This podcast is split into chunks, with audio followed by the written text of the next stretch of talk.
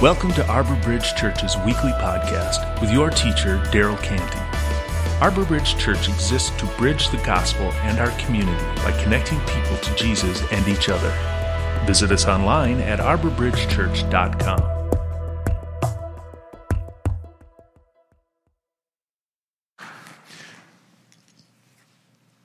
Let me say this. Um, if you are not intentional in your pursuit of Christ, you will not. It's like deciding to be more healthy. If you are not intentional with that, then you will be in the same place you were last year. You'll get to 2025 and look back and be like, I'm no different than I was. Let me invite you. Let me ask you to come alongside these guys and say, I want to make a move for Jesus Christ, and maybe a move that's, that's a little scary for you.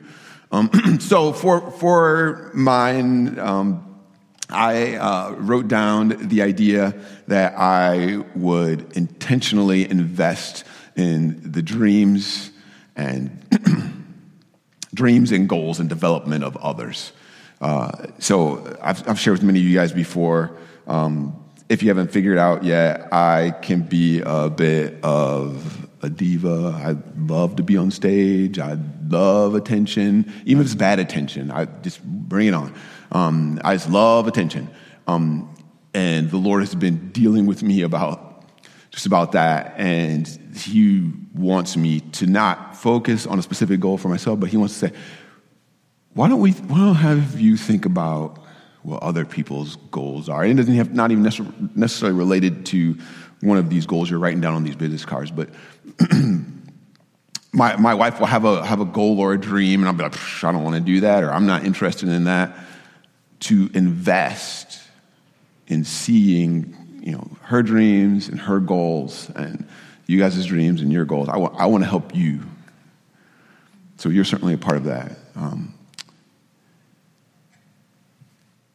pray and ask the Lord what, what He'd have you to do. Let me, let me, let, let me pray. Um, thank you to, to David and Chris for being willing to share. It's a, it, it is accountability. Once you say it out, once you're on stage and you say it out loud, you're like, oh man, it, it is, it is. So thank you guys for being bold enough to do that. Let me pray that, uh, that you guys will be able to um, move forward in your walk with the Lord. Um, dear Father, thank you for giving us 2024.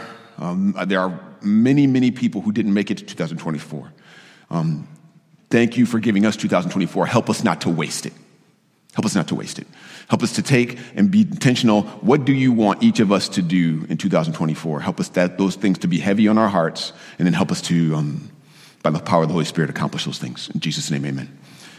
Uh, so uh, on uh, September 11th, 2000, uh, 2001, um, a woman named Tania Head was working for Merrill Lynch uh, chairing a meeting on the 78th floor of the, of the South Tower when the first plane uh, struck the North Tower. Uh, she remembers being afraid for the life of her, uh, her fiance, who actually worked in the North Tower um, as a consultant. So obviously, it wasn't very long before she had to be afraid for her own life because the second tower was struck um, and her life was in danger too. So she was burned, but still conscious. And she reports, you know, just as you can imagine, horrifying, horrifying things. Seeing horrifying things as she's trying to escape. So one man she comes upon is, is, just badly wounded, just he's, he's going to die. It's covered by rubble. Um, so that man takes off his wedding ring and gives it to Tania, requesting her to give, give his wedding ring to, uh, to his wife. Um, so she reluctantly takes his ring and continues to look for safety when she's met by a man named um, Wells Crowther. Um, he's an investment trader and a volunteer fireman. Uh, he led her to safety, but he ends up actually losing his life saving others. Um, so once she's out of the building, she collapses. Um, and woke, she woke up six days later in a hospital burn unit, only to find out that her fiance uh, had been killed in the attack.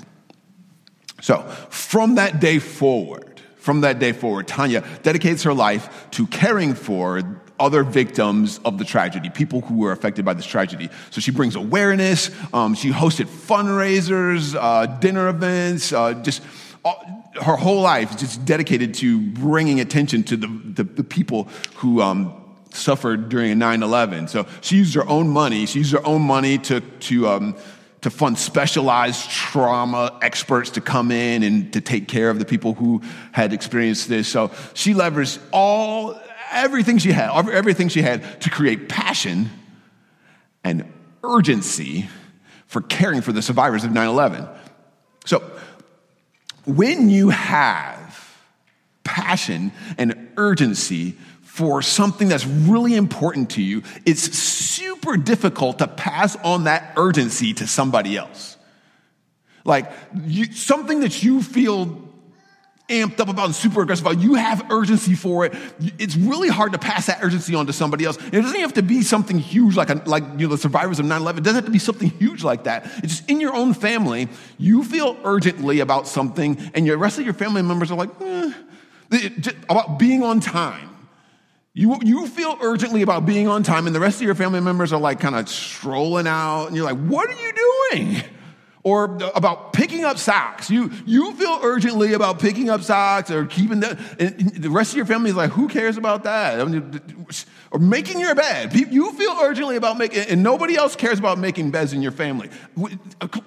And you, when you try to pass on your urgency about the thing that you're passionate about, sometimes that turns into anger and yelling and meanness and guilt. And amazingly, your family still doesn't feel that urgency. They're like, we, well, you're very angry, but I.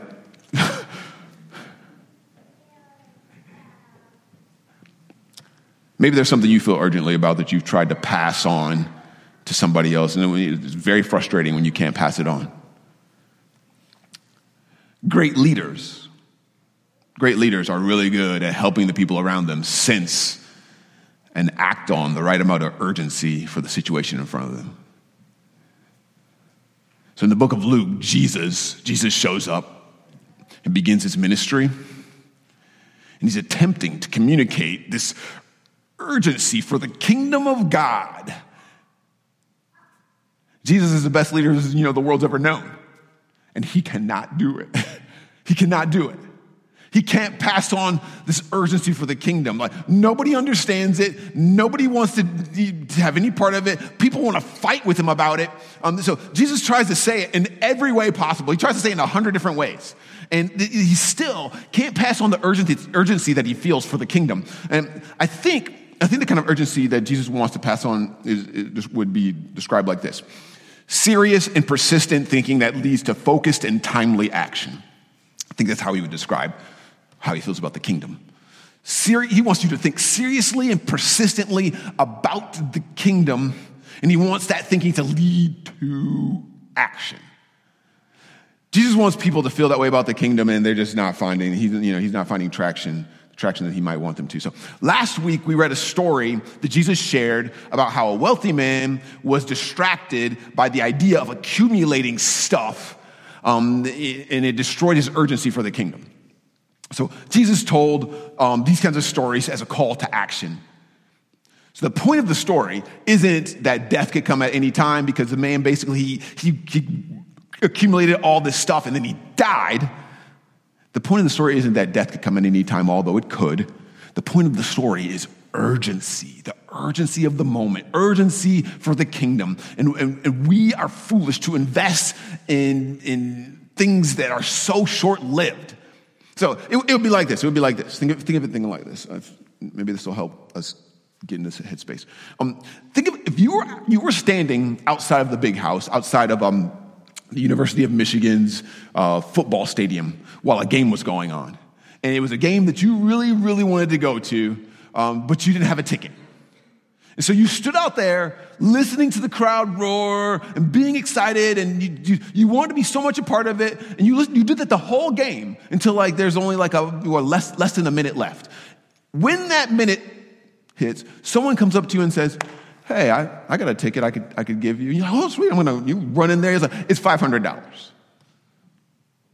Would you pay $500 when there's only, when there's less than a minute left in the game? Of course not.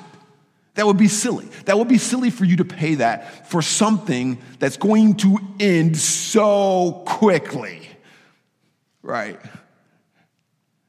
Jesus tells the story in hopes of passing on his urgency to his listeners. He's saying, investing your resources in something that's going to end so quickly is silly. It's silly. If the story of the rich man is about what we are not supposed to do, Jesus tells a story in Luke 16 about what we should do. I'm going to combine a couple different versions of the same story because I, I, want you to get a real feel for what Jesus actually said. So bear with me. It says, Jesus says this Jesus told his disciples, there was a rich man whose manager was accused of wasting his possessions. So he called him in and asked him, What is this I hear about you? Give an account of your management because you cannot be my manager any longer. The manager said to himself, what shall I do now? My master's taking away my job. I'm not strong enough to dig, and I'm ashamed to beg. I know what I'll do. When I lose, so, so that when I lose my job, people will welcome me into their houses. So he called in each one of his master's debtors and he asked the first, How much do you owe my master? 900 gallons of olive oil, he, re- he replied. The manager told him, Take your bill, sit down quickly, and make it 450. Then he asked the second, How much do you owe? A thousand bushels of wheat. He replied, he told, he replied, he told him, Take your bill and make it 800. So at this point in the story, um, Jesus' audience, you know, would have been thinking, this is why you're getting fired, right? You, you, you can't be trusted. You're self-seeking. Um, you're a person who's only looking out for himself. This is why you, this is why you're getting fired. Um, and, and at this point, though, Jesus does something really strange in this story, though. Here's what he says. And the master praised the dishonest steward because he had acted wisely. The children of this world, you see, are wiser than the children of light when it comes to dealing with their own generation. So, and I tell you, make friends for yourselves by means of unrighteous wealth, so that when it fails, they may receive you into in eternal dwellings. Uh, this story has always made me super uncomfortable. Uh, my, my entire life when I read it, Jesus is praising the behavior of a manager who's cheating his boss out of extra money so that people will like him more. And it feels, uh, it just feels at odds with what, what I know about Jesus. Um, it, it, seems to be everything uh, that Jesus is against. Uh, so, what are we supposed to learn from, from this story that Jesus tells? So, often when uh, we think of stories that Jesus tells, we think of them in this way. Um, there's a person in the story who represents God. Or and or there's a purpose, person in the story that represents this is how you're supposed to behave. What if in this story there's no character that represents god and there's no character that we're supposed to directly follow or copy? So when jesus tells this story certainly his audience would have felt you know yucky about the dishonest manager like we feel yucky about him jesus he calls him wise he calls them wise. Most versions of the Bible use the word shrewd instead of wise. And, and the reason why they do that is because uh, it, it, seems confusing. Uh, for, it's confusing for Jesus to say, hey, this guy's stealing from his boss. He's wise. It doesn't make sense. But the word that Jesus actually used is wise. The word that he actually used in, there, in, in this audience is wise.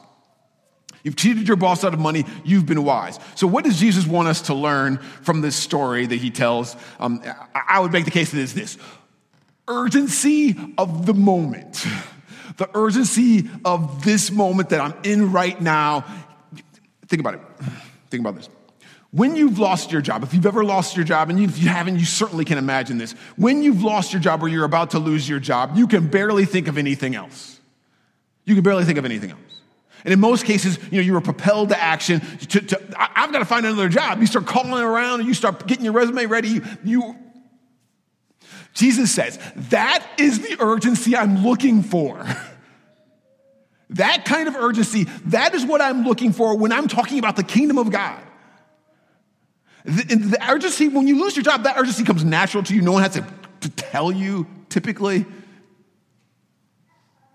The manager's losing his job, and he's clever enough and desperate enough to use whatever resources he has to, at his disposal to secure his immediate future. Now, when he loses his job, he's got people who owe, who owe him something, people who like him maybe because he's been willing, you know, he's willing to help them. To understand what Jesus means, let's, let's think of it in a different way. I've said this before. Um, we, we talked about how Jesus' stories are what we might call how much more stories. If you remember that, Jesus would say something like, um, if your dad, uh, you ask your dad for a fish, he would never give you a snake because your dad would give, he wants to give you good gifts. And then he says this, how much more would your heavenly father give you good gifts? In our story today, Jesus is telling, he's not saying imitate the character of the manager in the story. He's saying the manager is urgent and shrewd and aggressive and creative about figuring out this job situation, and it's very, very temporary. How much more should you be urgent and aggressive about the kingdom of God? It's going to last forever. Jesus says two things at the end of the story that show us this. First, he says this For the people of this world are more shrewd in dealing with their own kind than are the people of light. he's saying there's lots of smart people in the world, um, and they're really good with money. They're really shrewd with money. They're very wise. They're aggressive. They think about it all the time, and they're clever about how to make more of it. And that's cool. That's cool. Sometimes it's a little illegal, but it's cool, right?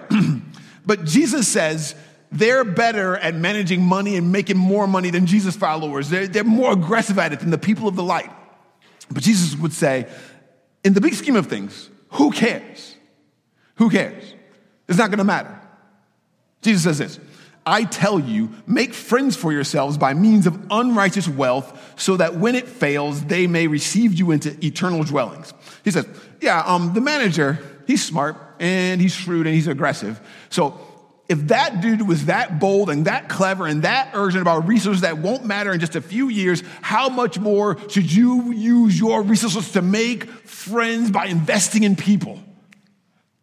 Because your resources here will fail. They will fail. And when they do, you will have traded them for something that will last forever. That's a good deal. That's a good deal. Jesus is saying, you need help with how you manage your resources here. You've lost your urgency, but I'm telling you how to have a home and a place to live with, with all the joy and satisfaction that possible forever with God's people. Use your money and resources to secure that. Last, later in the chapter, Jesus says this Whoever can be trusted with very little can also be trusted with much. And whoever was dishonest with very little will also be dishonest with much. So, if you have not been trustworthy in handling worldly wealth, who will trust you with true riches?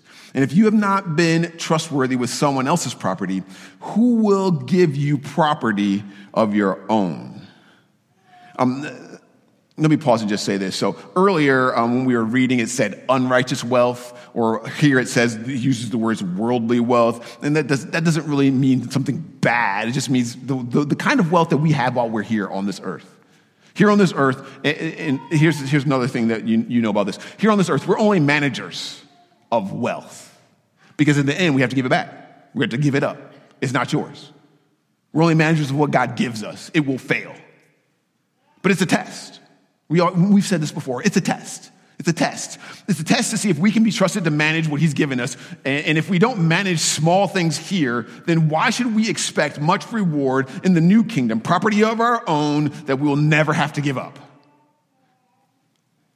Pastor and author uh, John Piper summarizes what Jesus says by saying this Don't worry about being a shrewd investor in this age. Instead, be a really shrewd investor by investing in people's lives.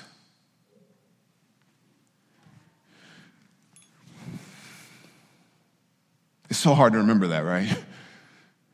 It's so hard to remember that this thing is the, the, thing, the thing that we're doing right now, this thing is going to come to an end. It is not going to be very long before it's over. Wouldn't it be, wouldn't it be far better if we could keep focus, keep the urgency of the kingdom in front of us so that we invest our lives and our time and our money in a way that's going to last forever. Let me read you the end of this story from a different version that, uh, that I think captures what Jesus meant, even though it's not exactly what he said. Um, this, is, this is what it says. Now, here's a surprise the master praised the crooked manager. And why? Because he knew how to look after himself. Streetwise people are smarter in this regard than law abiding citizens. They are, they are on constant alert looking for angles, surviving by their wits. I want you to be smart in the same way, but for what is right, using every adversity to stimulate you to creative survival, to concentrate your attention on the bare essentials so that you'll live, really live, and not complacency, complacently just get by on good behavior. I, love what David said when he's sharing his goal. He's saying, I want to be alert, not missing any opportunities when I interact with people. Be on constant alert everywhere we go, every person we interact with. Are you ready and willing to pray? To pray with them, to pray for them, be on constant alert, ready to talk about Jesus and his kingdom, be on constant alert, ready to, to serve your family, to serve your spouse, to serve your siblings, to serve your friends. So, let me, let, me, bring this up to you. I don't know if you guys have ever interacted with someone who does something like um, Amway or Mary Kay or something like that. When you interact with people like that, they are on constant alert, always looking, every relationship, they're always thinking, well, how can I turn this relationship into something that you've experienced this? If they can be on that constant alert about makeup, Come on. Come on. That we be on constant alert for opportunities to forward the kingdom of Christ.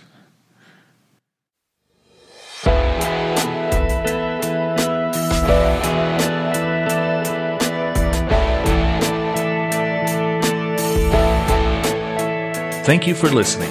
If you would like more information on our church, Visit us online at arborbridgechurch.com.